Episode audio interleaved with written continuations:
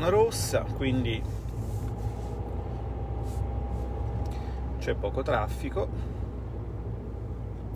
quindi possiamo parlare. Il, um, il dibattito riserva, riserva sempre delle meravigliose sorprese. Oggi mi è successa una delle cose più divertenti che mi siano accadute nella, nella mia attività eh, ormai, ormai decennale di dibattito pubblico. I primi interventi risalgono al 2010 sul forum Sbilanciamoci, sul centro di Pescara, che probabilmente pensava di fare un grande favore a me accogliendo nelle sue pagine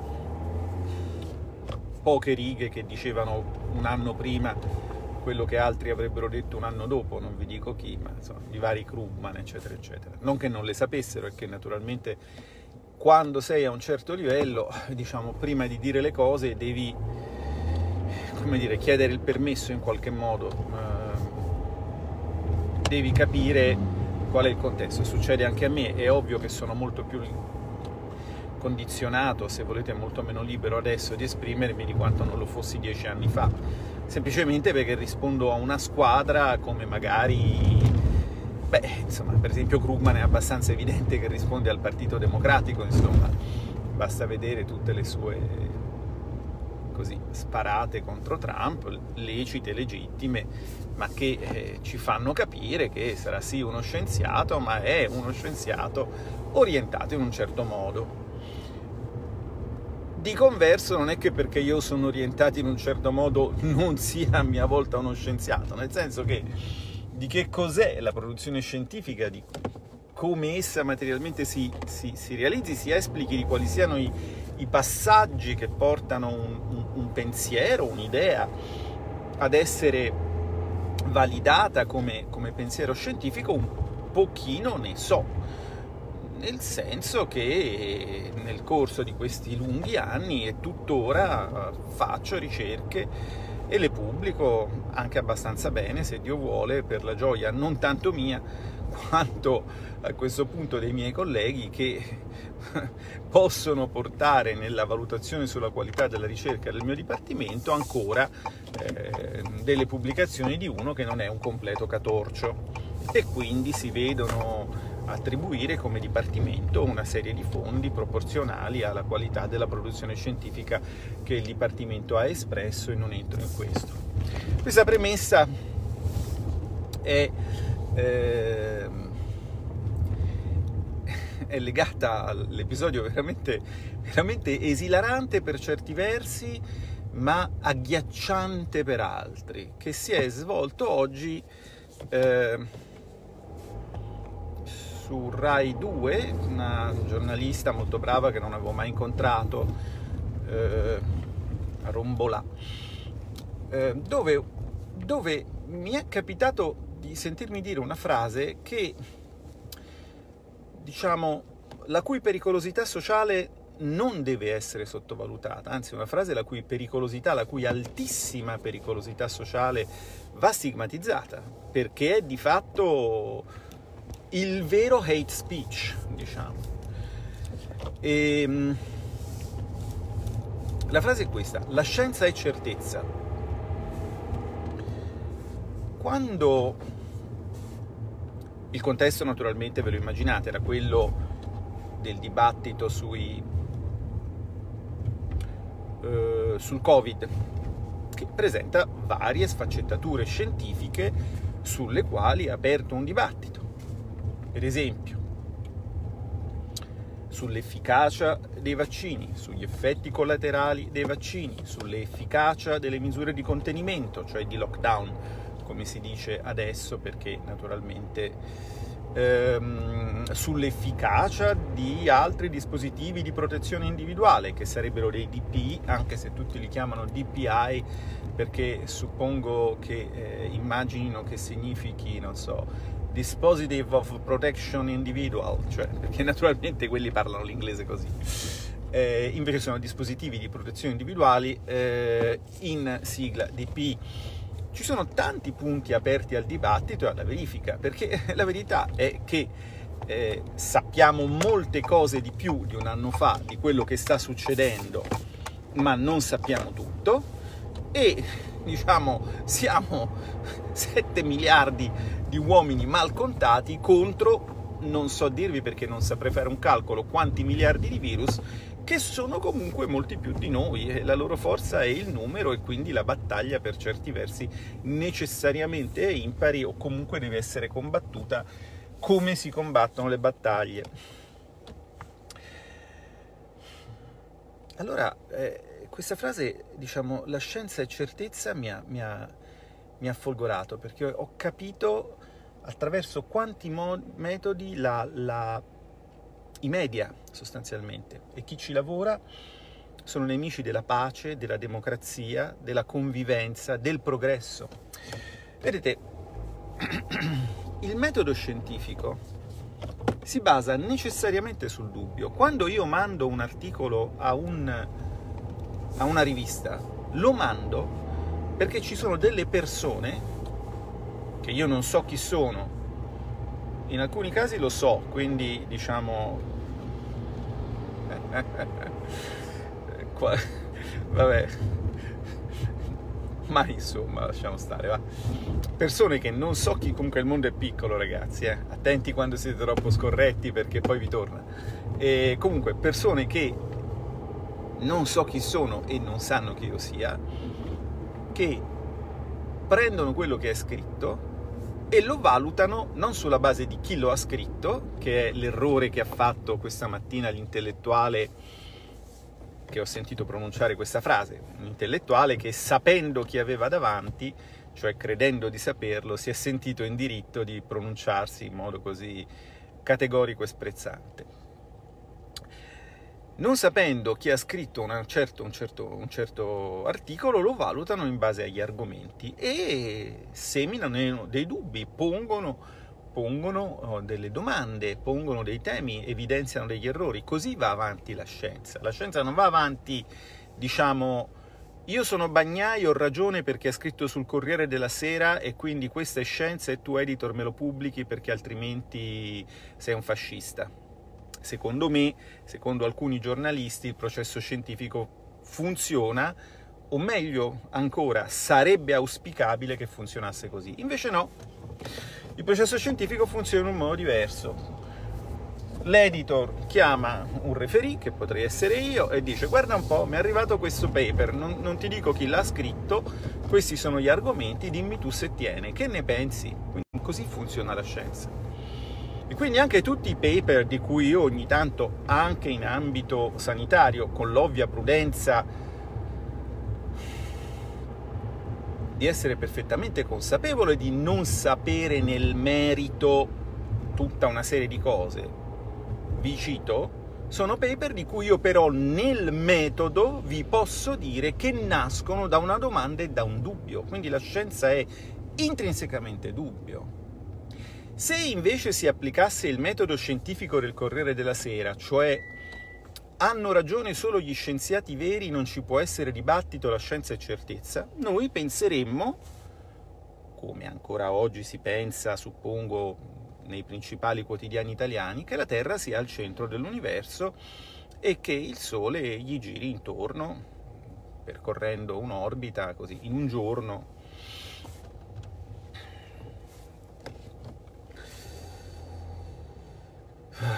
confondendo cioè la rotazione del Sole con la rivoluzione terrestre più un'altra serie di amenità sulle quali adesso non mi soffermo. Ora questo può essere semplicemente, eh, diciamo, io quando ho visto questa cosa, la prima cosa che ho fatto sono andato, perché, come dire, qui c'è un ovvio, un ovvio problema, gravissimo problema antropologico e culturale, no? C'è un gravissimo problema antropologico. Cioè, voglio dire, è ovvio che nelle biblioteche di tutte le università del mondo tutti i testi di Heisenberg il mio interlocutore di questa mattina lo troverà googlando Heisenberg che è scritto H-E-I-Senberg con la G finale, eh, perché è tedesco, Heisenberg, eh, sono andati a fuoco per motivi che alcuni di voi sapranno, altri no, ma glieli spiego io. Heisenberg è noto per il principio di indeterminazione, che è esattamente quello che ci spiega che a un certo livello di approfondimento la scienza non può essere certezza neanche nella misurazione dei fenomeni, figuriamoci nella loro spiegazione. Ci siamo? Bene. Quindi abbiamo dato fuoco a, a, a, a scaffali e scaffali di biblioteche con una sola frase. D'altra parte, dire. Ma cioè la domanda è come si fa nel ventunesimo secolo a dire una frase simile? Cioè che, che liceo hai fatto? Che scuola hai fatto? Cioè mi sono posto proprio un problema, un problema eh, eh, culturale, un problema mh, mm, profondo, nel senso ho guardato con, con compassione questa esternazione e con con empatia ho cercato di capire come fa uno a ridursi e dire una cosa simile. Allora, qui purtroppo so che alcuni di voi eh, adesso mi odieranno eh, perché penseranno professorino elitario, eccetera, eccetera. Sono andato nella, su Twitter a vedere gli ultimi tre tweet della persona che aveva così granitiche certezze su cosa fosse la scienza non essendo un docente di epistemologia, cioè di quella branca della filosofia che studia il discorso scientifico, perché se fosse stato un docente di epistemologia non avrebbe avuto granitiche certezze, e gli ultimi tre tweet commentavano una partita di calcio. Ora, ci sta, io vedo una coerenza, è ovvio che se, eh, diciamo così, la forma la, la, la, del, tuo, del, tuo, pensare, del tuo, del tuo è diciamo la tifoseria eh, dopo tu vai per certezze. Ricordo lo ricordo essendo adesso nel centro di Roma che la Roma non si discute si ama esattamente come la scienza per alcuni intellettuali. Però naturalmente questo vale se sei romanista. Eh, se sei laziale probabilmente vale il contrario o simili no? ma un conto è un gioco un conto è la pelle delle persone, quindi quando uno non sa di cosa parla o non sa come dovrebbe parlarne, forse farebbe meglio a stare zitto, perché nel momento in cui tu ti muovi in un contesto in cui ci sono ancora tanti dubbi da risolvere, se parti dal presupposto che l'unico discorso eh, accettabile e affidabile sia un discorso che semina certezze, provocherai in tutta evidenza delle reazioni pericolosissime, che saranno reazioni di panico e di ingiustificata, sottolineo, ingiustificata diffidenza nei riguardi della vera scienza, che è quella che continua a ricercare. Ricordiamoci che noi veniamo da un anno di gestione della pandemia in cui il Ministero della Sanità non vietò, perché non le vietò, ma sconsigliò inizialmente le autopsie, impedendo di capire alcuni messaggi, alcuni passaggi, diciamo, abbastanza importanti della, della patogenesi del, del, Covid, d'accordo? Tant'è che ci fu una lettera che molti ricorderanno degli anam, anam, anatomopatologi italiani che dissero scusate fatecele fare queste autopsie fateci capire che cosa succede Così adesso, su numeri molto minori, su casi che sono comunque casi eccezionali, che non devono indurre un ingiustificato allarme, sarebbe verosimilmente opportuno e interessante per motivi scientifici che si procedesse con delle autopsie altrettanto accurate. Sto dicendo delle cose assolutamente banali, assolutamente ovvie, che si incardinano però su un principio, sul principio che la scienza è dubbio, perché quando uno sa tutto, può fare utilmente, eh, so, per esempio, mi sembra di capire, non sono un esperto, eh, non sono un esperto, eh, può fare utilmente il giornalista e ci sta, però non può fare lo scienziato.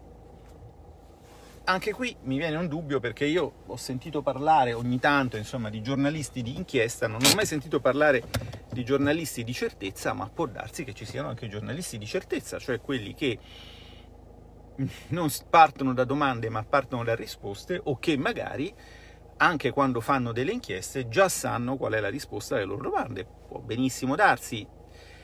Io tenderei a chiamare questa cosa più propaganda che giornalismo, però adesso non entriamo nelle infinite sfumature della lingua italiana. Ecco, mm, questo episodio lo dico con grande serenità, con grande... è un episodio gravissimo. È un episodio gravissimo, è gravissimo. È gravissimo che sul servizio pubblico si diano indicazioni così fuorvianti su quello che effettivamente è il processo di ricerca scientifica. Lascio perdere i risvolti umani, cioè tu ti stai rivolgendo a, a, a un docente universitario per eh, fare un discorso sul, sul metodo.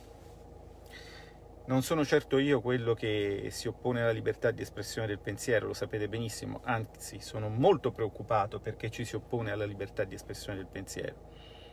Ma quello che mi preoccupa non è solo il fatto che ci si oppone alla libertà di espressione del pensiero in questi tempi, ma il motivo per cui lo si fa. E il motivo per cui lo si fa è che ci sono persone convinte che la scienza sia certezza, che la certezza sia eh, quella degli scienziati autorizzati, d'accordo? E, e quindi gli altri devono stare zitti.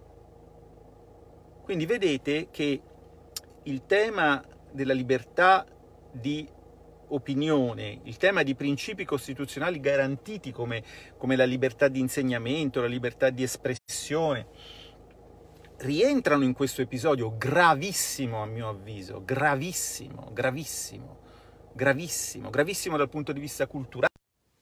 Scusate, termino perché sono arrivato al Senato, si è agganciato al wifi del Senato e ha fatto saltare la connessione, mi ero dimenticato di di mettere il 4G. Dunque, il tema della libertà di opinione rientra, perché quello che fondamentalmente, dicendo la scienza è certezza, eh, l'intellettuale che avevo di fronte voleva dire era decido io chi ha diritto di parlare e chi non lo ha.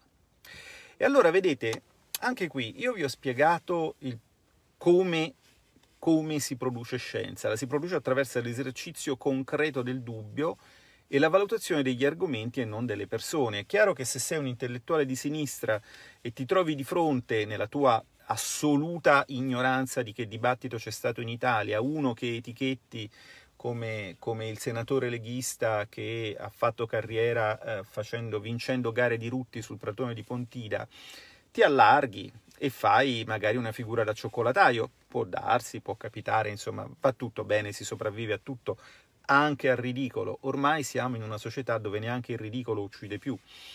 Eh, però, ecco, la scienza non è questo, per esempio, la scienza è valutazione dell'argomento, indipendentemente da quale sia la persona che lo porta.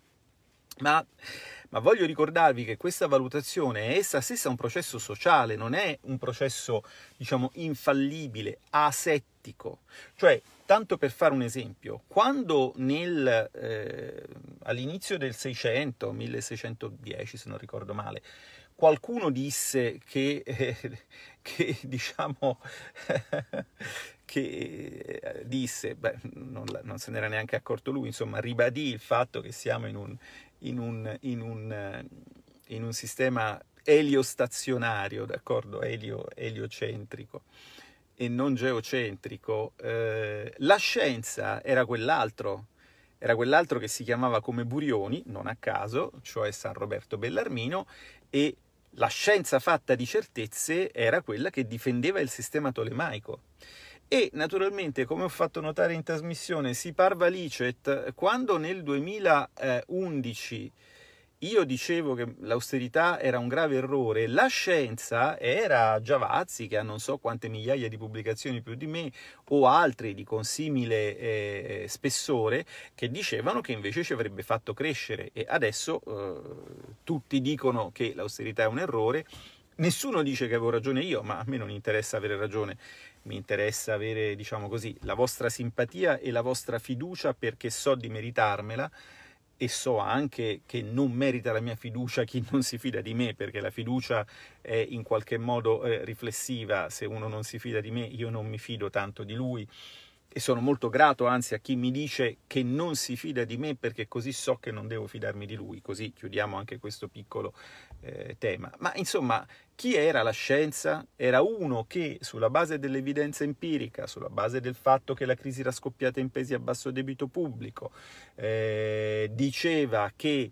Mh, mm, l'austerità non sarebbe stata la uh, medicina, la cura perché il debito pubblico non era la malattia o erano quelli che perché avevano un'agenda politica, perché rispondevano a certi interessi, dicevano in modo estremamente paludato su riviste prestigiose o anche no, che invece bisognava tagliare le pensioni, tagliare i posti letto, no? perché tanto uh, le pandemie non arrivano, per cui è evidente, voglio dire, cioè per questo a me, a me fa un po' so- chi non si è mai dovuto occupare di scienza, per carità, e chi non ha mai seguito il dibattito è assente giustificato, sarebbe assente giustificato dal, dal buon. Ma dopo quello che è successo, cioè ormai io cioè, lo dico con grande e profonda, ripeto, compassione, cioè io soffro, mi vergogno, soffro perché mi vergogno per lui, per chi ha detto questa frase granitica, sedendo su un piedistallo di pasta frolla del, proprio non aver mai pubblicato un paper scientifico. Cioè, oggi, come dire, in cui tutti possono rapidamente verificare chi ha detto cosa quando e tutti vedono so- perché ce l'hanno sotto gli occhi la realtà di che cosa era giusto e di che cosa era sbagliato, ci vuole veramente, veramente, ci vorrebbe più attenzione e più senso di responsabilità, perché ripeto, altrimenti si danneggia la vera scienza, che è dubbio ed è ricerca, e quindi si danneggia la collettività. Non solo, ma, torno a dire, si danneggia la democrazia perché si porta avanti subdolamente l'idea pericolosissima che solo alcuni siano autorizzati a parlare. E questo non credo che noi possiamo permettercelo. Non credo soprattutto che uno che magari pensa di essere di sinistra possa permetterselo. Perché io posso anche essere, nella vulgata di certi intellettuali, il nazi xenofascio leghista che quindi in quanto nazi xenofascio vuole far star zitti gli altri. In realtà parlo con tutti e faccio parlare tutti. Ma se tu fai finta di essere di sinistra, se tu si senti di sinistra perché questo ti aiuta a sentirti migliore degli altri, non ti deve neanche passare per l'anticamera del cervello l'idea che possa essere tu a decidere chi parla o chi non parla di una cosa di cui peraltro non sai nulla, né nel merito né nel metodo. Direi soprattutto nel metodo. Eppure niente, guardate, cioè, ripeto, io, come dire, sapete che cerco di essere ottimista e di vedere sempre il lato buono delle situazioni anche tragiche come quella in cui siamo tutti immersi. In questo caso, diciamo così, ho visto il lato, mi duole dirlo, eh, ma non è offensivo, è oggettivo, è il lato ridicolo, insomma, di, di, di affermazioni simili. Dopodiché, eh, come come ho twittato qualche giorno fa, i dibattiti infelici sono tutti uguali. Nel dibattito sulla malattia, sulle possibili terapie, su, sulla previsione degli andamenti, eccetera, eccetera, vedo esattamente le stesse dinamiche, le stesse dinamiche che vedevo nel dibattito sulla crisi dell'Eurozona e in generale nel dibattito sugli assetti europei.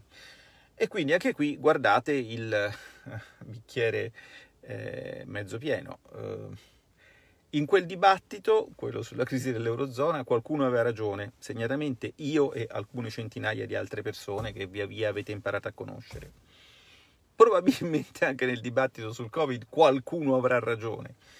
Eh, abbiamo gli strumenti per ehm, capirlo funditus? Beh, è un po' difficile perché vedo che anche molti medici eh, prendono atteggiamenti da tifoseria non tanto i clinici quanto gli accademici, ed è appunto questo che mi fa pensare che i dibattiti sono uguali. non credo che potremmo prenderci un dottorato in economia e in, in medicina e se prendessimo un dottorato in medicina è più facile, sarebbe più facile che la pensassimo come, non so, la Lesina Buonanima che ha detto anche tante cose intelligenti e, e utili o il Giavazzi di turno piuttosto che come il, il Bagnai, diciamo l'outsider che però poi dopo, dieci anni dopo, si scopre che aveva ragione. Quindi anche il dottorato non ci serve. Forse quello che ci serve è la cultura e quindi la capacità non tanto di lettura nel merito dei contenuti del dibattito. Io ho medici che con grande cortesia mi rimpinzano di eh, articoli eh, nella loro materia, io ringrazio con un sorriso di circostanza, eh, ovviamente tento di leggere e mi fermo diciamo, alla, prima, alla prima proteina, perché io una proteina, diciamo così, non so neanche che cos'è. Ho avuto con la chimica organica un ottimo rapporto, ma sono passati tantissimi anni e fatalmente si dimenticano anche le cose belle, insomma, oltre che quelle brutte. Quindi non è tanto nel merito che possiamo, ma nel metodo, nella conduzione del dibattito Lì secondo me è la verità. In chi si lega a quelle cordate che nel nostro dibattito sappiamo che hanno difeso la menzogna, in chi dichiara eh, apertis verbis di voler soffocare le voci altrui. Ecco, lì noi troviamo la chiave per sapere che risiede la menzogna. Eh, dopodiché siate prudenti, osservate tutte le regole perché questo è quello che bisogna fare. Noi aspettiamo sereni in Parlamento l'arrivo dell'ultimo decreto. E vi saluto.